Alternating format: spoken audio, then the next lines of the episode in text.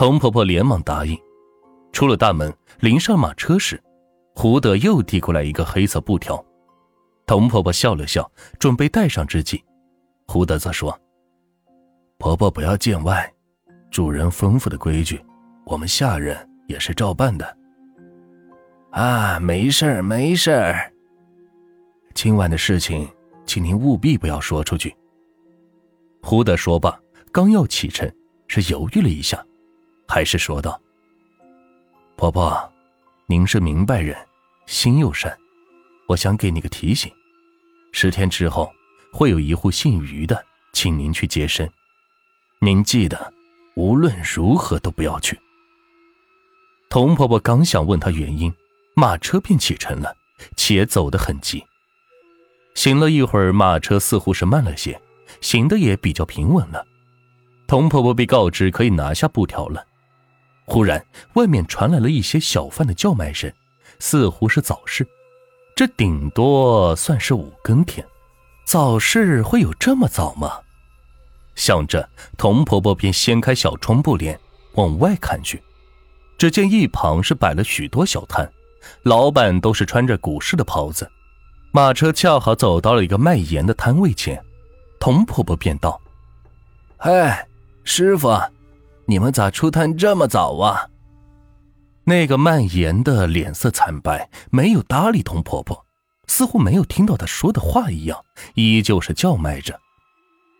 这童婆婆正在纳闷，忽然车身是猛地晃动，晃得她七荤八素，差点是昏过去。马车晃了好一阵子才停，童婆婆迷迷糊糊的醒了过来，发现自己躺在一个小山沟里。她挣扎着要爬起身来，发现离家已经是不远了，便慢慢的朝着家里走去。此时天色已经大亮，儿子和媳妇儿都在门口焦急的等着。见到童婆婆回来，儿子和儿媳是连忙迎了上去，问她去了哪里，这怎么去了这么久？童婆婆没有回答，一脸的倦容，只说想睡觉。这一睡睡了将近一天一夜。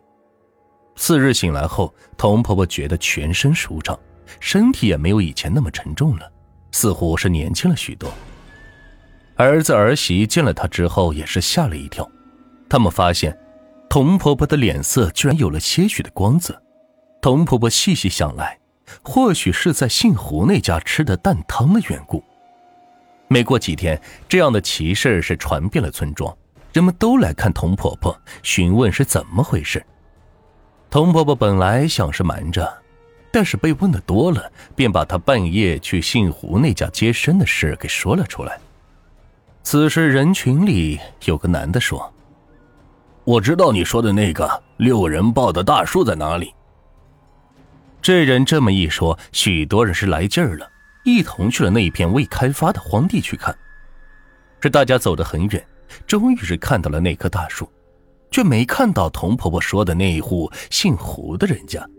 有人说是童婆婆入了化境，或者是做了梦，还有人说她就是在撒谎。童婆婆一听这话，是一阵的紧张，她一紧张就会冒虚汗。于是随手便往怀里边掏手帕，但是却怎么也没有找着。忽然，他想起了那天晚上刚接生完后用那手帕擦汗，于是便让他儿子爬到树上看看有什么东西。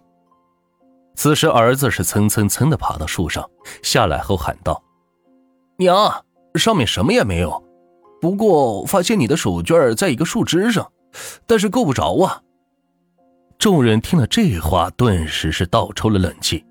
另一个青年爬上树去看，真的是看到了很高的一个树枝，上面挂着童婆婆的灰色手绢。这事是不胫而走，被传得神乎其神。过了几天，也是半夜时分，有个中年人来敲门，请童婆婆前去接生。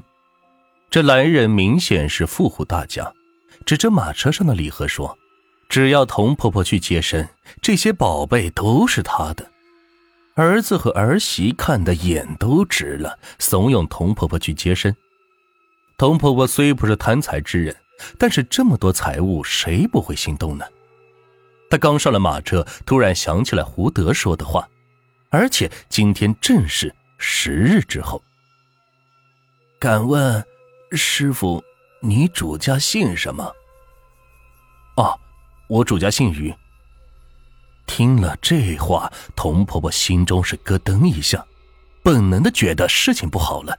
她略一思量，便捂住胸口，大喊说：“是胸口疼，接不了声了。”中年人没办法，只能是将她送了回去。儿子儿媳虽然十分疑惑，这童婆婆怎么又回来了，但仍向中年人道歉，而后将童婆婆是扶进了房内。关上门后，童婆婆便将那日胡德说的话说给了他们听。儿子觉得这娘做的很对，谁知儿媳却说她是迷信，可惜了那些宝贝，并且对着丈夫是大骂了一通，说他没出息，而后转身摔门而去。儿子立马是追了出去，童婆婆的手摸着袖兜里的那块圆形镜子，她本来想着要把这块镜子送给儿媳的，看来是没这个必要了。